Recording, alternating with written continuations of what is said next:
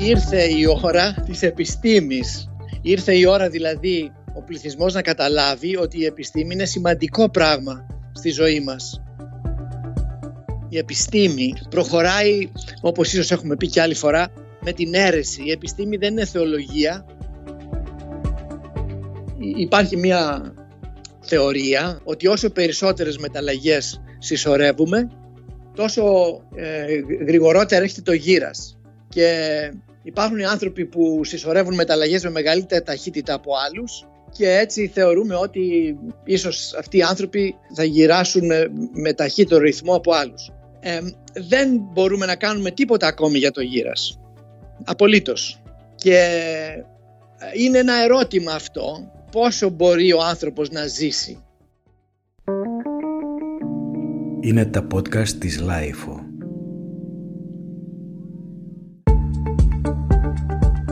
Δημιουργήσαμε μία νέα σειρά podcast με τίτλο «Άκου την επιστήμη» προκειμένου να δώσουμε βήμα σε επιφανείς προσωπικότητες της επιστημονικής κοινότητας με στόχο να αναδείξουμε τη σημασία της επιστήμης, τον κέριο ρόλο της και τη συμβολή της στην κοινωνία.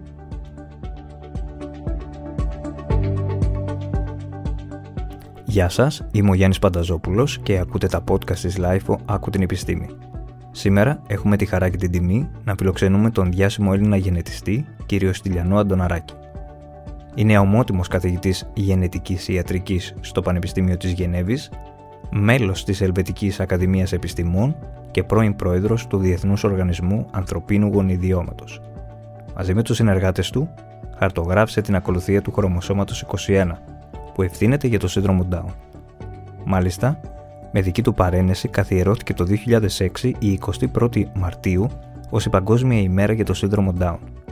Ο λόγος; Επέλεξα την 21η Μαρτίου, όχι τυχαία, αφού είναι ο τρίτος μήνας του χρόνου και τα άτομα με Down έχουν τρία χρωμοσώματα, 21 αντί για 2, μου είχε πει στο παρελθόν. Τέλος, έχει λάβει το μεγαλύτερο διεθνές βραβείο γενετικής στον κόσμο, το Alan Award.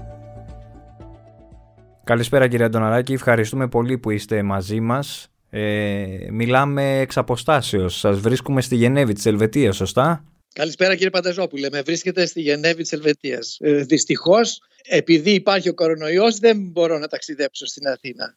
Ε, ας ξεκινήσουμε τη συζήτησή μας. Ήθελα να σας ρωτήσω, το τελευταίο χρονικό διάστημα έχει έρθει πάλι στο προσκήνιο η σημασία της έρευνας και της, ε, και της γνώσης. Θεωρείτε ότι οι άνθρωποι που λύνουν προβλήματα όπως είναι οι επιστήμονες έχουν κερδίσει την εμπιστοσύνη των πολιτών; Νομίζω κύριε Πανταζόπουλο ότι η επιστήμη γενικά έχει έρθει στο προσκήνιο αυτή την εποχή. Δηλαδή οι άνθρωποι, ο πληθυσμός, τα μέσα ενημέρωσης, ε, οι φίλοι που θα συναντήσετε στο δρόμο ενδιαφέρονται πάρα πολύ για το τι γίνεται ε, κυρίως στην επιστήμη που έχει να κάνει με τον κορονοϊό αλλά και γενικά για την επιστήμη γενικότερα.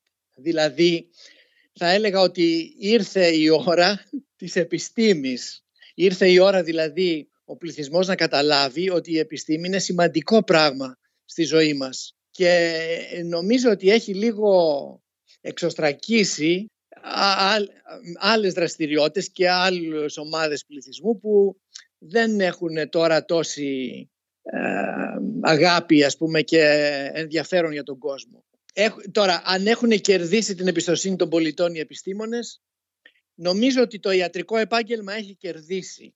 Διότι όλοι καταλαβαίνουν ότι σε δύσκολες στιγμές της υγείας ε, οι, αυτοί που εργάζονται για την υγεία, οι, γιατροί, οι νοσηλευτές, νοσηλεύτριες, τα εργαστήρια, όλοι οι άνθρωποι που ενδιαφέρονται και εργάζονται για την υγεία έχουν μια αρκετά μεγάλη σημασία για τη ζωή μας.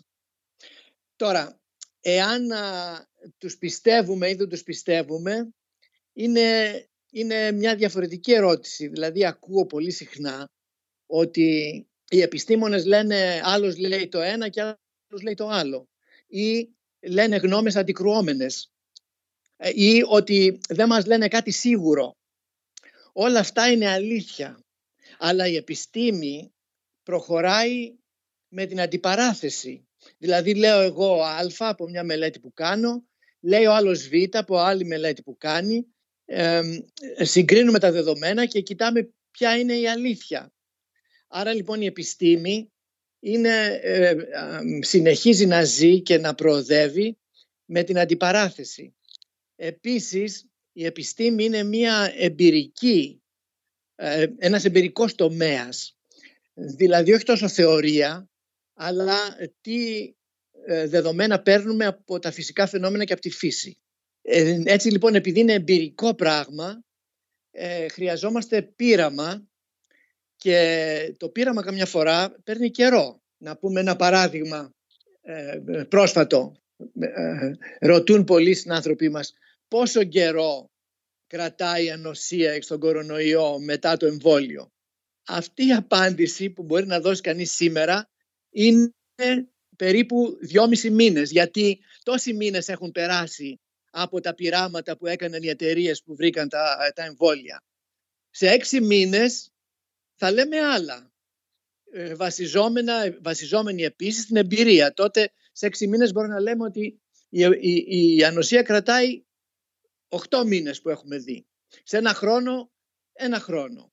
Άρα λοιπόν όσο έχουμε πιο πολλά δεδομένα τόσο περισσότερο μπορούμε να μιλήσουμε επιστημονικά. Και, και ένα τρίτο πράγμα είναι ότι η επιστήμη προχωράει, όπως ίσως έχουμε πει και άλλη φορά, με την αίρεση. Η επιστήμη δεν είναι θεολογία. Η θεολογία προσπαθεί να, να, ε, ε, ε, να πει κάτι που είναι μακροχρόνιο, αιώνιο. Στην, στην επιστήμη, εάν θα πείτε εσείς κάτι, εγώ για να προχωρήσω τη γνώση μπορεί να βρω κάτι που σας αναιρεί και άμα σας αναιρεί και έχω και την αλήθεια τότε έτσι, η επιστήμη θα προχωρήσει έτσι με την αίρεση και όχι με το δόγμα. Έχει τη σημασία του αυτό που λέτε επειδή υπάρχει η εσφαλμένη εντύπωση ότι η έρευνα είναι και πολυτέλεια κάποιων περίεργων ερευνητών ενώ τελικά έχει μια σοβαρή επίπτωση στη ζωή των ανθρώπων και το είδαμε αυτό το τελευταίο χρονικό διάστημα. Οπωσδήποτε. Οπωσδήποτε η επιστήμη η, και η γνώση που παράγεται από την επιστήμη είναι ο τρόπος που ζούμε. Και ας σκεφτείτε, έχουμε κινητά τηλέφωνα, τηλεπικοινωνίες, έχουμε φάρμακα, έχουμε εμβόλια, έχουμε ταξίδια, έχουμε αυτοκίνητα, έχουμε αεροπλάνα. Ε, όλα αυτά είναι αποτέλεσμα μιας επιστημονικής ή τεχνολογικής έρευνας. Δηλαδή, εάν σταματήσει η έρευνα, η ζωή θα σταματήσει σήμερα, εδώ που είμαστε. Δεν θα μπορούμε να κάνουμε ένα βήμα παραπάνω. Το καθαρό νερό, ας πούμε, οι αποχετεύσεις, η, η καθαριότητα, το ότι ξέρουμε ότι υπάρχουν μικρόβια, το ότι υπάρχουν αντιβιωτικά, το ότι η χειρουργική προοδεύει, ε, όλα αυτά είναι αποτέλεσμα ε, της έρευνας. Και όπως ξέρετε η έρευνα μπορεί να τη χωρίσουμε σε δύο μεγάλες αδρές κατηγορίες. Την έρευνα της περιέργειας και την έρευνα της ανάγκης. Η έρευνα της ανάγκης είναι σαν την έρευνα που γίνεται τώρα με τον κορονοϊό. Να δούμε τι είναι ο ιός, πώς, μας, πώς μπαίνει στα κύτταρά μας, πώς πολλαπλασιάζεται, πώς ε, ε, καταλαβαίνουμε την ε, μεταφορά του από άνθρωπο σε άνθρωπο, πώς μπορούμε να βρούμε φάρμακα να το θεραπεύσουμε, πώς μπορούμε να βρούμε εμβόλια να θωρακιστούμε. Αυτό είναι μια έρευνα εφαρμοσμένη της ανάγκης. Έχουμε μια ανάγκη, ένα ερώτημα και προσπαθούμε να το λύσουμε με την έρευνα. Η άλλη δε έρευνα, η έρευνα της ε, περιέργειας, είναι σαν ένα παιδάκι τριόχρονο που πάει σε ένα πάρκο και το βλέπετε το παιδάκι αυτό ε, που δεν έχει καμία γνώση, πώς ψάχνει γύρω του, σηκώνει τα φύλλα από τα δέντρα να δει τι είναι από κάτω, χτυπάει τα χεράκια του σε ένα δέντρο να δει πόσο σκληρό είναι, ε, προσπαθεί να πηδήξει από ένα πάγκο σε άλλο, να δει ποιες είναι οι δυνατότητές του. Η έρευνα της περιέργειας είναι αυτό που λέει ακριβώς. Δηλαδή ε, βάζουμε ένα ερώτημα συγκεκριμένο στον καθένα ένα ερώτημα που για τον άλλον μπορεί να μην έχει καμιά σημασία. Όμως η έρευνα της περιέργειας μας δίνει πολλές φορές τη δυνατότητα να βρούμε κάτι πολύ σημαντικό που έχει ε, εφαρμογή και σημασία ε, σε όλη μας τη ζωή και στην πρόοδο της γνώσης. Ας πούμε το βραβείο Νόμπελ φέτος της ε, χημίας δόθηκε σε δύο κυρίες, την κυρία Ντούντνα και την κυρία Σορποντιέ, που, που, που βρήκανε πώς μπορούμε να αλλάξουμε λίγο το γονιδίωμά μας κατά βούληση. Και αυτή η ανακάλυψη, η οποία βρέθηκε στα βακτηρίδια, γιατί και οι δύο ε, εργάζονταν σε βακτηρίδια, για το πώς τα βακτηρίδια προστατεύονται από τους ιούς. Κάτι πολύ μακριά, ας πούμε, από, από την καθημερινότητα. Και όμως με αυτή την έρευνά τους βρήκαν ότι ε, ο τρόπος που τα βακτηρίδια ε, προστατεύονται από τους ιούς μπορεί να χρησιμοποιηθεί ώστε εμείς τα κύτταρά μας να, να αλλάξουμε λίγο το DNA. Και με την αλλαγή αυτή μπορούμε θεωρητικά και πρακτικά να θεραπεύσουμε ορισμένες γενετικές αρρώστιες, ε, να προάγουμε την κτηνοτροφία, να προάγουμε τη γεωργία, ε, ε χρησιμοποιώντας ή θεραπείες ή ανθεκτικότητα των, των φυτών και πολλά πολλά πολλά άλλα. Ε, έτσι λοιπόν η, η έρευνα της πολυτέλειας και η, τη, της περιέργειας συγγνώμη, και η έρευνα της ανάγκης είναι και οι δύο μαζί χέρι-χέρι, η μία δίνει ερεθίσματα στην άλλη. Έτσι λοιπόν όλοι οι ερευνητές είτε στον ένα χώρο είναι είτε στον άλλο χώρο είναι ε, έχουν μεγάλη σημασία και οι δύο για την πρόοδο. Συνήθως η έρευνα της ανάγκης γίνεται στη βιομηχανία κυρίως και κυρίως η έρευνα της περιέργειας γίνεται στα ακαδημαϊκά ιδρύματα, στα πανεπιστήμια και στα ερευνητικά ιδρύματα. Το ήδη με προλάβατε και εκεί θα ερχόμουν τώρα όσον αφορά τη γενετική. Επειδή τα ερευνητικά σας ενδιαφέροντα εντοπίζονται και εστιάζονται στην ε, γενετική. Είναι η επιστήμη του γονιδιώματος, της κληρονομικότητας και της ποικιλομορφίας των οργανισμών. Εξηγήστε μας γιατί είναι απαραίτητος στον άνθρωπο ο γενετικός έλεγχος και τι πληροφορίες μας προσφέρει. Ε, νομίζω ότι η εποχή μας τώρα μπορούμε να την πούμε η μεταγονιδιωματική. Γιατί μπορούμε να διαβάσουμε ε, όλο το γονιδίωμα του κάθε ανθρώπου. Το γονιδίωμα όπως ξέρετε είναι ένα τεράστιο βιβλίο πληροφορίας γραμμένο με τέσσερα γράμματα με τέσσερις δομικούς χημικούς λίθους. Ας τα πούμε τέσσερα γράμματα, A, G, C and T. Και το όλο κείμενο είναι περίπου 3,2 δισεκατομμύρια γράμματα. Ένα τεράστιο βιβλίο το οποίο είναι όμως πεπερασμένο. Δηλαδή ένα κομπιούτερ μπορεί να το αποθηκεύσει και να το διαβάσει. 3,2 δισεκατομμύρια γράμματα παίρνουμε από τον πατέρα μας και 3,2 δισεκατομμύρια γράμματα παίρνουμε από τη μητέρα μας. Όλο το γονιδίωμα δηλαδή είναι περίπου 6,4 δισεκατομμύρια γράμματα. Και κάθε κύτταρό μας, από τα 3 εκατομμύρια κύτταρα που έχει ο καθένας μας, έχει ε, τα δύο αντίγραφα αυτά του γονιδιώματος που πήραμε από τους δύο γονείς μας. Τώρα, αυτό όταν εγώ τελείωσα την ιατρική το 1975 δεν το ξέραμε το γονιδίωμα, ήταν κάτι θεωρητικό. Ξέραμε ότι υπάρχει μεν, αλλά δεν ξέραμε ούτε πόσο μεγάλο είναι, ούτε, ούτε τι περιέχει, ε, ούτε μπορούσαμε να το διαβάσουμε. Και στη η γενιά μου ήταν η γενιά, είναι η γενιά η οποία αποκρυπτογράφησε, διάβασε το γονιδίωμα. Διάβασε το γονιδίωμα στην αρχή ε, μερικών ανθρώπων αυτό τελείωσε περίπου το 2002-2003. Κόστισε περίπου 3 δισεκατομμύρια δολάρια, ένα δολάριο το κάθε γράμμα. Και από εκεί και πέρα άρχισε αυτή η μεταγονιδιωματική εποχή, μια επανάσταση, επανάσταση ε, γράφτες εσείς εξέλιξη της γνώσης, η οποία έχει σημασία για όλη τη βιολογία και όλους τους έμβιους οργανισμούς, αλλά και κυρίως για τον άνθρωπο και την ιατρική. Τι μάθαμε από τότε, από το 2003 μάθαμε ένα πολύ σημαντικό πράγμα. Μάθαμε ότι, όπως είπατε, ο καθένας μας είναι ποικιλόμορφος. Δηλαδή, το γονιδίωμά του ή το γονιδίωμά της καθεμιάς διαφέρει από το γονιδίωμα του άλλου ή της άλλης. Δηλαδή ο καθένας μας έχει ένα μοναδικό ατομικό γονιδίωμα που δεν το έχει κανείς άλλος στον κόσμο εκτός από τα μονογενή δίδυμα όταν γεννιούνται. Η ποικιλομορφία είναι, να σας δώσω να καταλάβετε, περίπου ένα γράμμα σε κάθε χίλια διαφέρει από ένα, ένα γονιδίωμα στο άλλο. Έτσι λοιπόν ο καθένας μας έχει περίπου 3 εκατομμύρια, 3,5 εκατομμύρια γράμματα ε, διαφορά. Γι' αυτό ο καθένας μας είναι διαφορετικός από τον άλλον. Ένα, ένα μικρό μωρό, ας πούμε, ενός μηνός μπορεί να ξεχωρίσει την εικόνα του πατέρα, της μητέρας αμέσως, γιατί είναι, λίγο, είναι διαφορετική. Ο καθένας μας δηλαδή είναι μια μοναδική και διαφορετική προσωπικότητα. Τώρα, η ποικιλομορφία αυτή μας δίνει τα διάφορα χαρακτηριστικά του καθενός μας.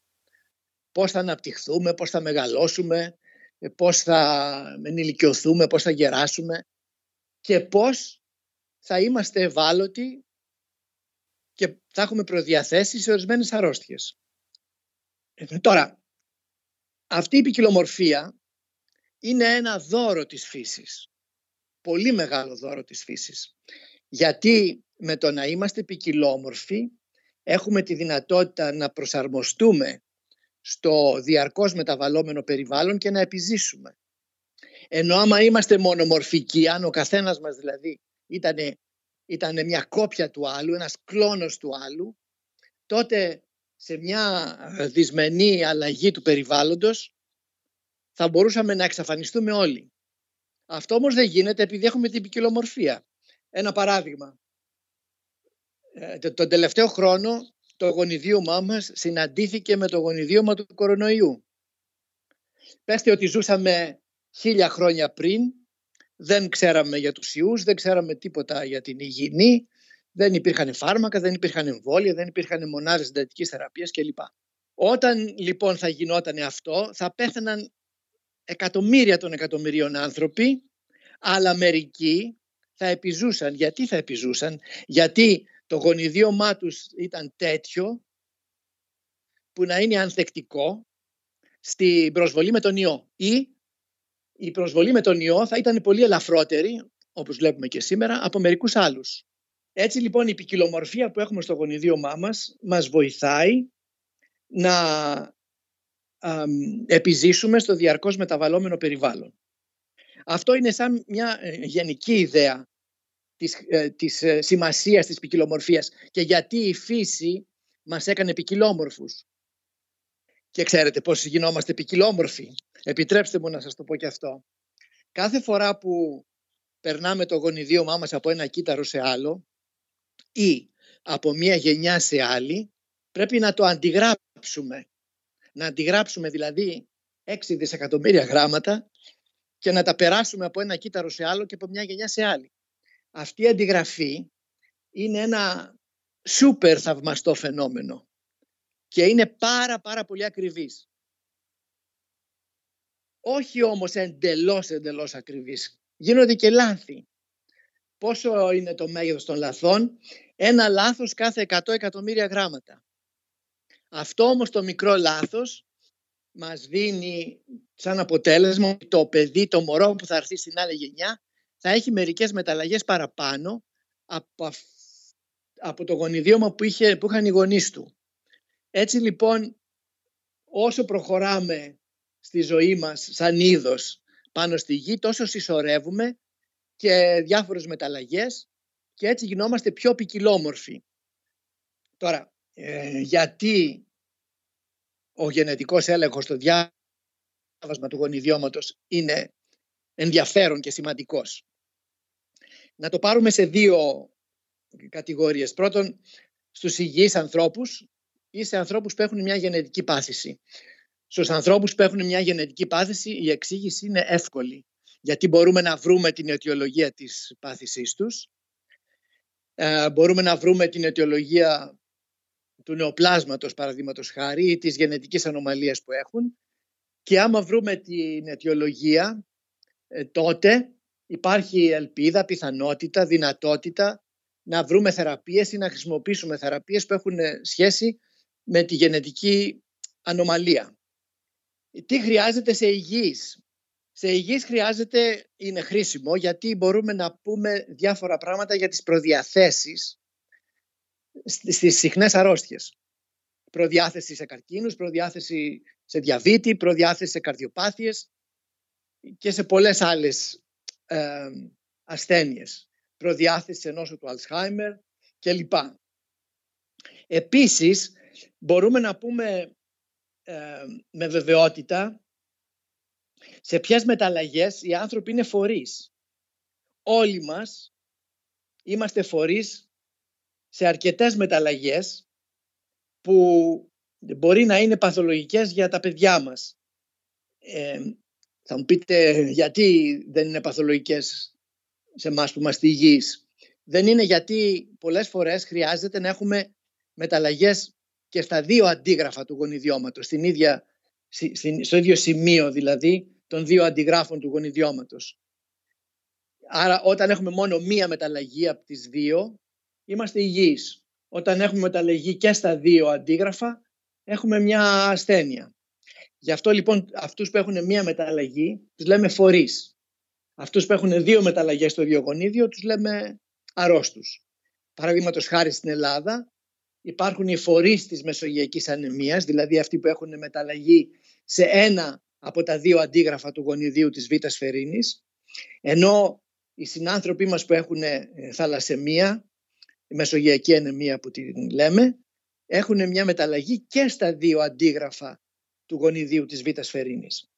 Και το τρίτο χρήσιμο πράγμα είναι στην φαρμακογενετική, δηλαδή μπορούμε να καταλάβουμε από την ποικιλομορφία του γονιδιώματος του κάθε ανθρώπου σε ποια φάρμακα μπορούν να αναπτύξουν αντιδράσεις, ποια φάρμακα θέλουν περισσότερη δόση για αυτούς ή για αυτές, ποια φάρμακα θέλουν λιγότερη δόση για αυτούς ή για αυτές.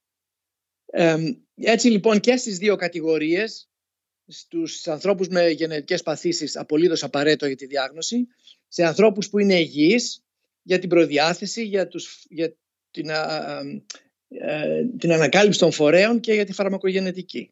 Επομένως κύριε Ντοναράκη, διαβάζοντας το γονιδίωμα θα μπορεί να υποστηρίξει κάποιος ότι μπορούμε να αντιστρέψουμε το γύρας; Αυτό είναι, είναι αδύνατον προς το παρόν γιατί δεν ξέρουμε ακριβώς ακριβώς τι, τι γενετικοί μηχανισμοί είναι, ε, επιδρούν, ε, υπάρχουν στη γύρανση.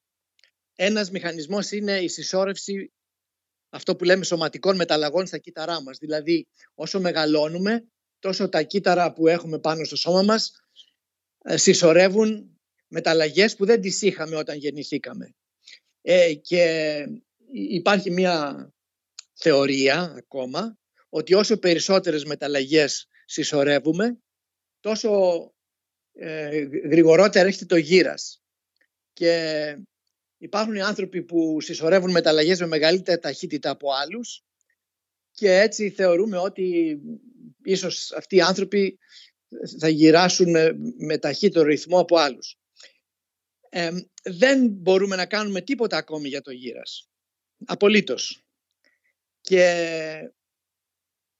ε, είναι ένα ερώτημα αυτό πόσο μπορεί ο άνθρωπος να ζήσει ε, φυσιολογικά.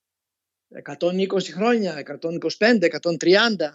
Δεν ξέρω αν θα τα καταφέρουμε με τη γενετική να, να λύσουμε το μυστήριο του γύρατος. Βέβαια, νομίζω ότι η έρευνα θα καταφέρει να μας δώσει μηχανισμούς και ιδέες ε, ε, γιατί τα κύτταρα γερνάνε. Προς το παρόν όμως είναι ένα όνειρο ας πούμε και όχι μια πραγματικότητα. Την ίδια στιγμή μπορεί το γονιδίωμα να, να είναι σημαντικό επειδή μιλήσατε για θεραπείες ασθενειών, ασθενειών δηλαδή όπως ο καρκίνος; Απολύτως. Ο καρκίνος είναι μια γενετική αρρώστια ορισμένων σωματικών κυτάρων. Ε, δηλαδή, ο καρκίνος του παχαίου σεντέρου είναι μια αρρώστια στην οποία τα κύτταρα του παχαίου σεντέρου συσσωρεύουν μεταλλαγές που οδηγούν σε καρκίνο και οι μεταλλαγές αυτές είναι μόνο στα κύτταρα του παχαίου σεντέρου και όχι σε όλα τα άλλα κύτταρα του σώματος. Ο καρκίνος του μαστού το ίδιο, ο καρκίνος του πνεύμονος το ίδιο. Και οι μεταλλαγές αυτές που συσσωρεύονται είναι μεταλλαγές που γίνονται ούτως ή άλλως, χωρίς καμία περιβαλλοντική εξωτερική αιτία. Είναι όμως και άλλες μεταλλαγές που γίνονται από εξωτερική αιτία. Δηλαδή το κάπνισμα, παραδείγματος χάρη, συσσωρεύει πάρα πολλές μεταλλαγές στα κύτταρα του πνεύμονος. Και γι' αυτό οι καπνιστές έχουν πολύ μεγαλύτερη πιθανότητα για τον καρκίνο του πνεύμονος. Υπάρχουν και άλλες μεταλλαγές οι οποίες μας προδιαθέτουν σε νεοπλάσματα. Παραδείγματος χάρη μια μεταλλαγή σε δύο γονίδια που έχουν την ονομασία BRCA1 και BRCA2 ε, που τις έχουμε από τη γέννησή μας προδιαθέτουν πάρα πολύ στην εμφάνιση του καρκίνου του μαστού σε γυναίκες. Δηλαδή μια γυναίκα που, που, έχει, που δεν έχει μια μεταλλαγή σε αυτά τα δύο γονίδια έχει πιθανότητα 9% να παρουσιάσει καρκίνο στη ζωή της. Ε, ε, ε, μια γυναίκα που έχει τη μεταλλαγή αυτή έχει μια πιθανότητα 10 φορές μεγαλύτερη να παρουσιάσει καρκίνο του μαστού στη ζωή της.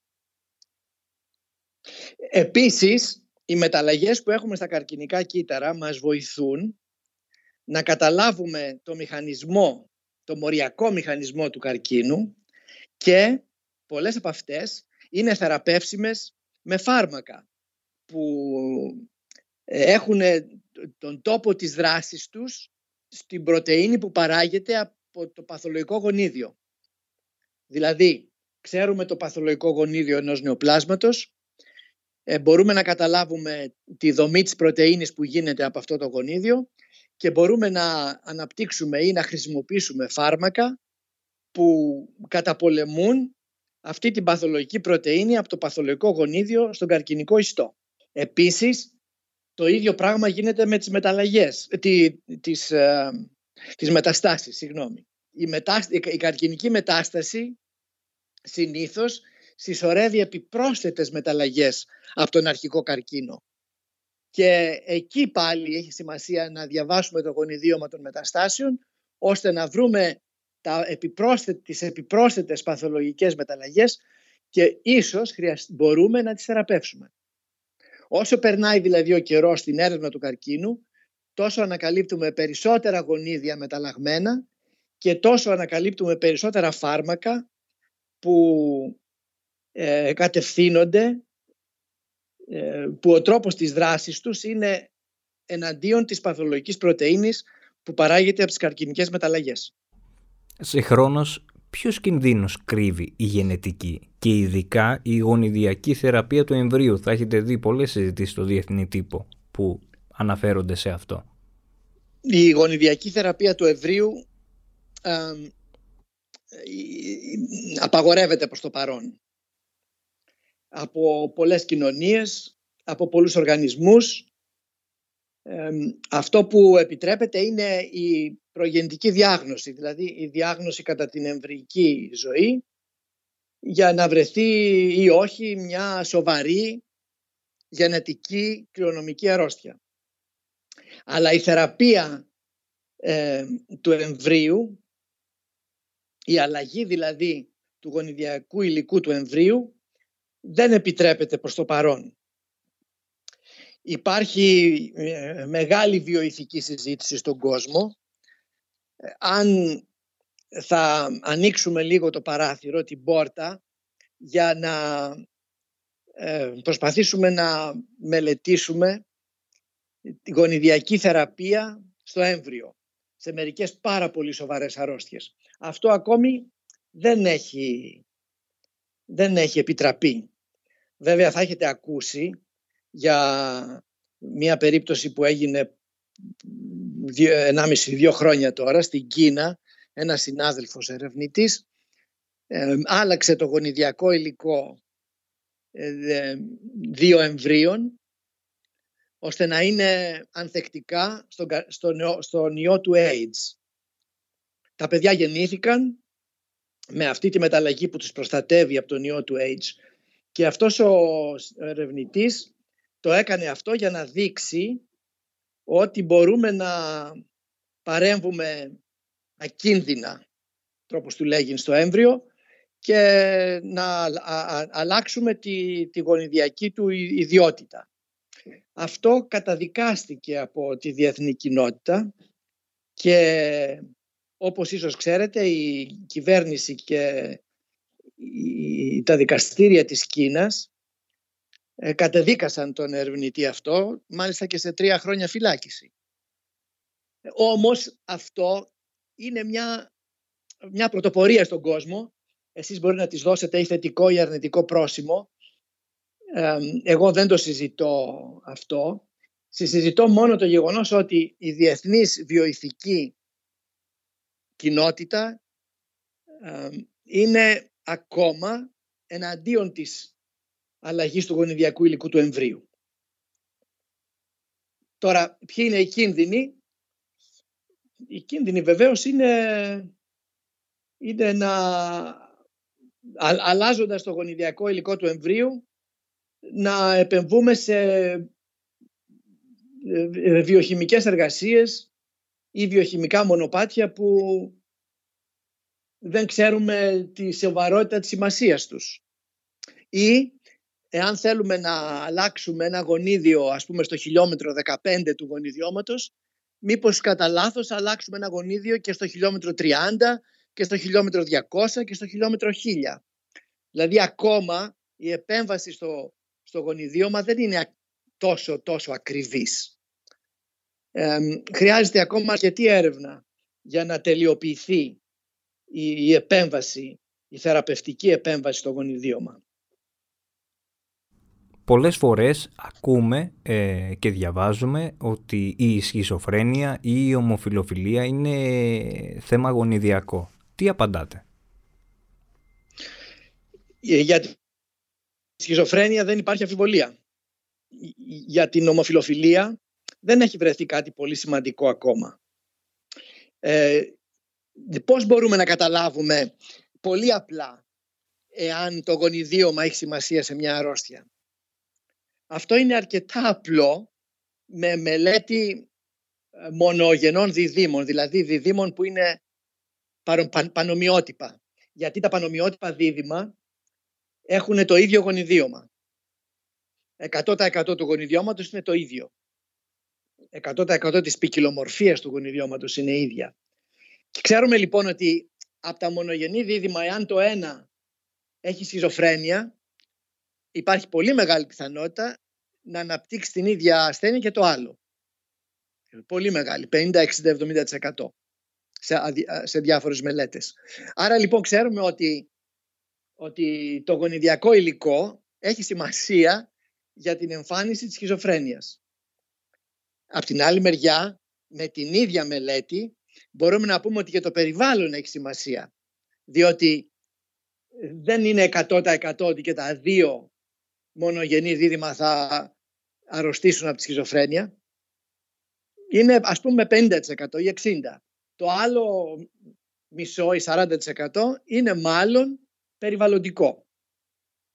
Το ίδιο μπορούμε να πούμε και στο διαβήτη, το ίδιο μπορούμε να πούμε και στις κλίνες κατά πλάκας, το ίδιο μπορούμε να πούμε στη, στις καρδιοπάθειες, το ίδιο μπορούμε να πούμε στην αρτηριοσκλήρωση, στην υπέρταση.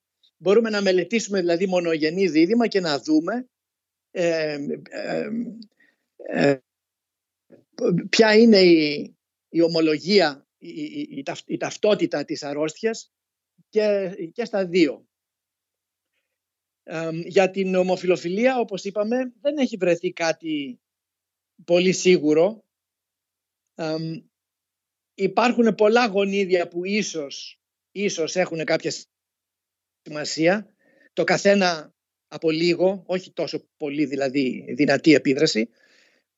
αυτό χρειάζεται μελέτες πολύ πολύ μεγάλου πληθυσμού και ακόμα δεν έχουμε φτάσει, αυτοί που μελετούν τη, τη γενετική της ομοφιλοφιλίας, δεν έχουμε φτάσει ακόμα σε ένα σίγουρο συμπέρασμα.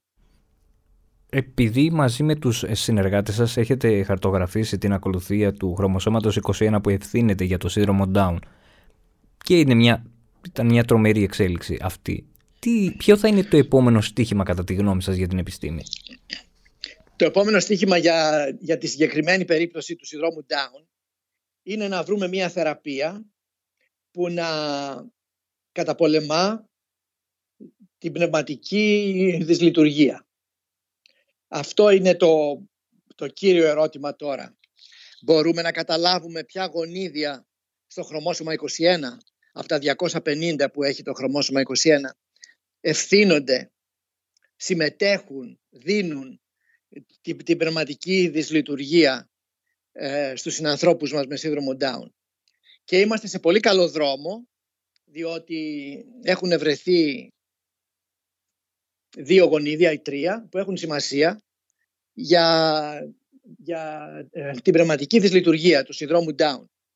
Και υπάρχουν ε, πανεπιστήμια και εταιρείες που εργάζονται στο να βρεθούν φάρμακα που να,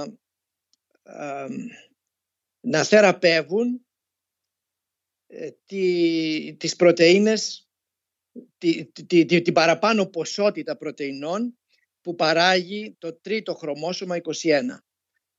Λέω το τρίτο διότι ο καθένας μας έχει δύο χρωμοσώματα 21 ενώ τα παιδιά με σύνδρομο Down έχουν τρία χρωμοσώματα 21. Και αυτό το μικρό χρωμόσωμα παραπάνω που είναι 1,5% του γονιδιώματος ε, δίνει όλη τη συμπτωματολογία του συνδρόμου Down. Αλλά όπως είπαμε το πρώτο, ο πρώτος στόχος είναι η περματική στέρηση. Και αφού βρούμε αυτό όλα τα άλλα θα ακολουθήσουν. Επίσης θέλω να σας ρωτήσω το εξής. Στην Ελλάδα υστερούμε πολύ στο κομμάτι της βιομετρικής έρευνας. Τι κατά τη γνώμη σας φταίει; Φταίει το γεγονός της απουσίας του πλαισίου της χρηματοδότησης ή των υποδομών που δεν μπορούν να υποστηρίξουν μια ερευνητική δραστηριότητα; Η Ελλάδα, κύριε Πανταζόπουλε, όπως ξέρετε, έχει εξαίρετους επιστήμονες. Εξαίρετους. Και επίσης νομίζω ότι το εκπαιδευτικό σύστημα, το πανεπιστημιακό σύστημα, συνεχίζει να παράγει ε, εξαίρετους αποφύτους με, με πολλή γνώση. Εγώ το βλέπω και στην κεντρική Ευρώπη που έρχονται οι νέοι Έλληνες επιστήμονες για ειδικότητες ή μετεκπαίδευση, αλλά και στην Αμερική, το είχα δει για πολλά χρόνια, ότι οι Έλληνες απόφοιτοι, κυρίως αυτοί δηλαδή που κατευθύνονται στο εξωτερικό, είναι πάρα πάρα πολύ καλά εκπαιδευμένοι. Άρα λοιπόν το εκπαιδευτικό μας σύστημα είναι αρκετό για να παράγει πολύ ενημερωμένους πτυχιούχους. Από εκεί και πέρα όμως υπάρχει ένα πρόβλημα. Υπάρχει, εγώ νομίζω, το πρόβλημα, ε, το πρόβλημα της, του μεγέθους της χώρας και το πρόβλημα της χρηματοδότησης. Ε, δηλαδή, μία χώρα με 10 εκατομμύρια κατοίκους δεν μπορεί να συναγωνιστεί επιστημονικά μία χώρα με ένα δισεκατομμύριο κατοίκους. Είναι αδύνατον, διότι όσο πιο πολλοί άνθρωποι υπάρχουν, τόσο πιο πολλοί άνθρωποι θα περνούν ένα όριο, ας πούμε, νοημοσύνης, ένα όριο ικανοτήτων, ώστε να μπορούν να προσφέρουν πολύ σημαντικά στην έρευνα.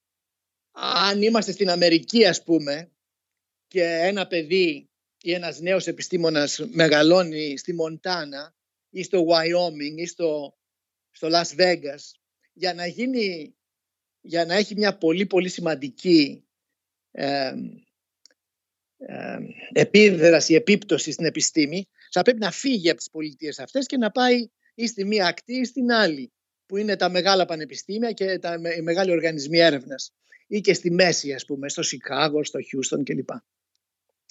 Άρα λοιπόν η, η έξοδος των Ελλήνων επιστημόνων στην Ευρώπη και στην Αμερική και ίσως αύριο στην Κίνα είναι απαραίτητη για να μπορέσει ο επιστήμονας να, να καταλάβει ε, τον κόσμο της επιστήμης, να καταλάβει τις μεγάλες ερωτήσεις της επιστήμης και να μπορέσει, εάν θέλει να επιστρέψει, να το εφαρμόσει αυτό και στη χώρα μας.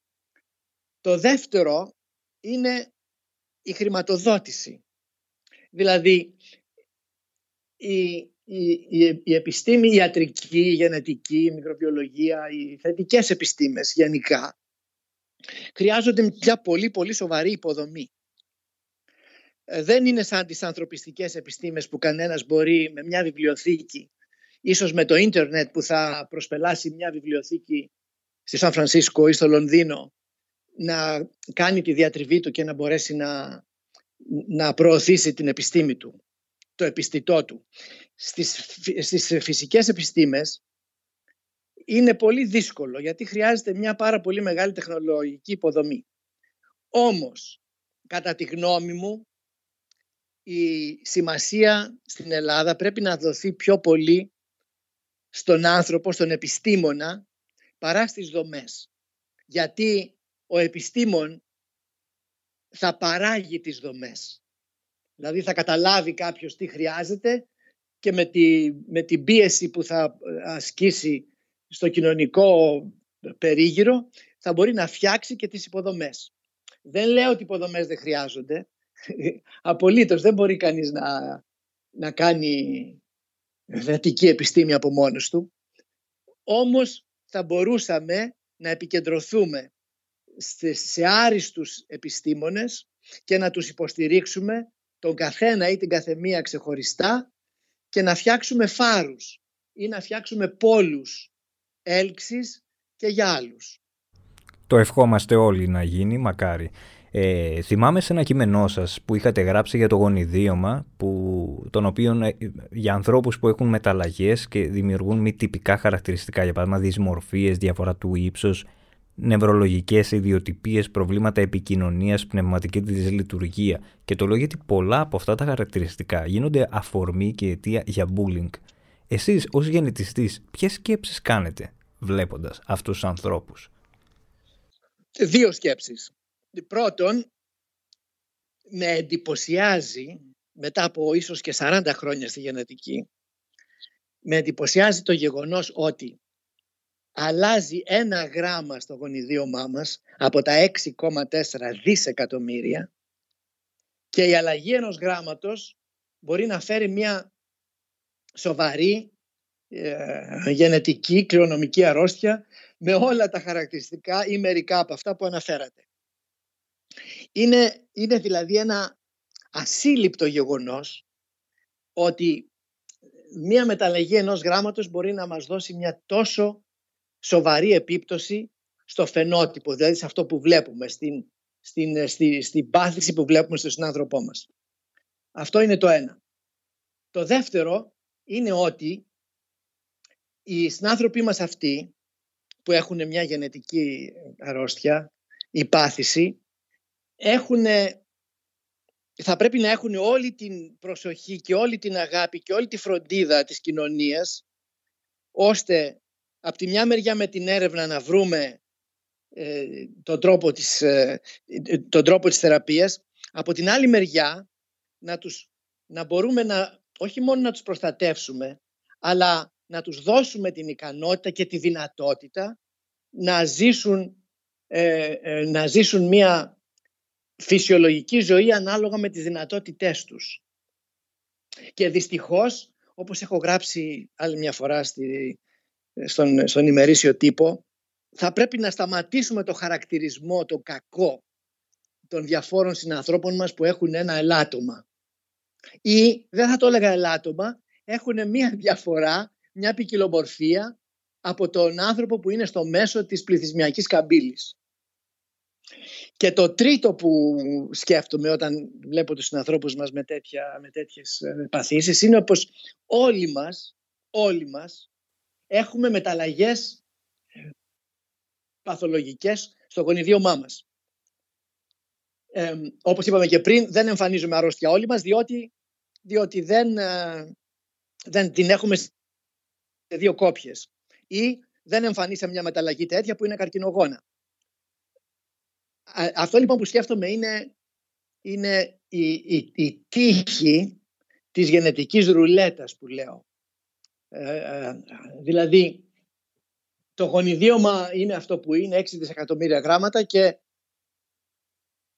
και έρχεται ένας μηχανισμός και δίνει ακόμα 30 με 60 μεταλλαγές καινούριες σε κάθε νεογνώ που γεννιέται. Και είναι τυχαίο αν η μεταλλαγή αυτή θα πέσει σε μια περιοχή του γονιδιώματος που είναι άδεια από σημασία ή η μεταλλαγή θα πέσει σε ένα γονίδιο που έχει να κάνει με την όσο του Αλσχάιμερ ας πούμε. Είναι καθαρά τύχη. Αυτή η, η γενετική ρουλέτα είναι ένα πράγμα που δεν μπορούμε να το ελέγξουμε, δεν μπορούμε να το κοντρολάρουμε. Και αυτό το, αυτή η αδυναμία του γενετικού κοντρόλ είναι μια πολύ πολύ μεγάλη αδυναμία του είδους μας. Τώρα θα μου πείτε αν το είχαμε ποια θα ήταν, ποιες, θα ήταν οι επιπτώσεις. Αυτό κύριε Πανταζόπουλο είναι μια άλλη συζήτηση που ελπίζω να την κάνουμε μια άλλη φορά. Με χαρά. Για να κλείσουμε κιόλας. Τι σας δίνει ελπίδα σήμερα; Η έρευνα. Δεν έχω άλλη ελπίδα. Διότι η έρευνα θα μας δώσει απαντήσεις στα ερωτήματα που έχουμε σήμερα. Η ζωή μας κάθε μέρα είναι διαφορετική από την προηγούμενη επειδή συσσωρεύουμε γνώση. Κύριε Ντοναράκη, θέλω να σας ευχαριστήσω θερμά για αυτή την ε, ενδιαφέρουσα συζήτηση και τον πολύτιμο χρόνο σας. Ε, πραγματικά σας ευχαριστούμε πολύ. Εγώ σας ευχαριστώ κύριε Πανταζόπουλε για το ενδιαφέρον σας και για την πρωτοβουλία σας. Σας ευχαριστώ πολύ πολύ. Ήταν το podcast της LIFO «Άκου την επιστήμη». Σήμερα φιλοξενήσαμε τον κορυφαίο Έλληνα γενετιστή, κύριο Στυλιανό Αντωναράκη, και τον ακούσαμε να μας μιλά για τη γενετική και τους κινδύνους, το γονιδίωμα, τη σχιζοφρένεια και την ομοφιλοφιλία, αλλά και τη σημασία της έρευνας στην εποχή μας. Είναι τα podcast της LIFO.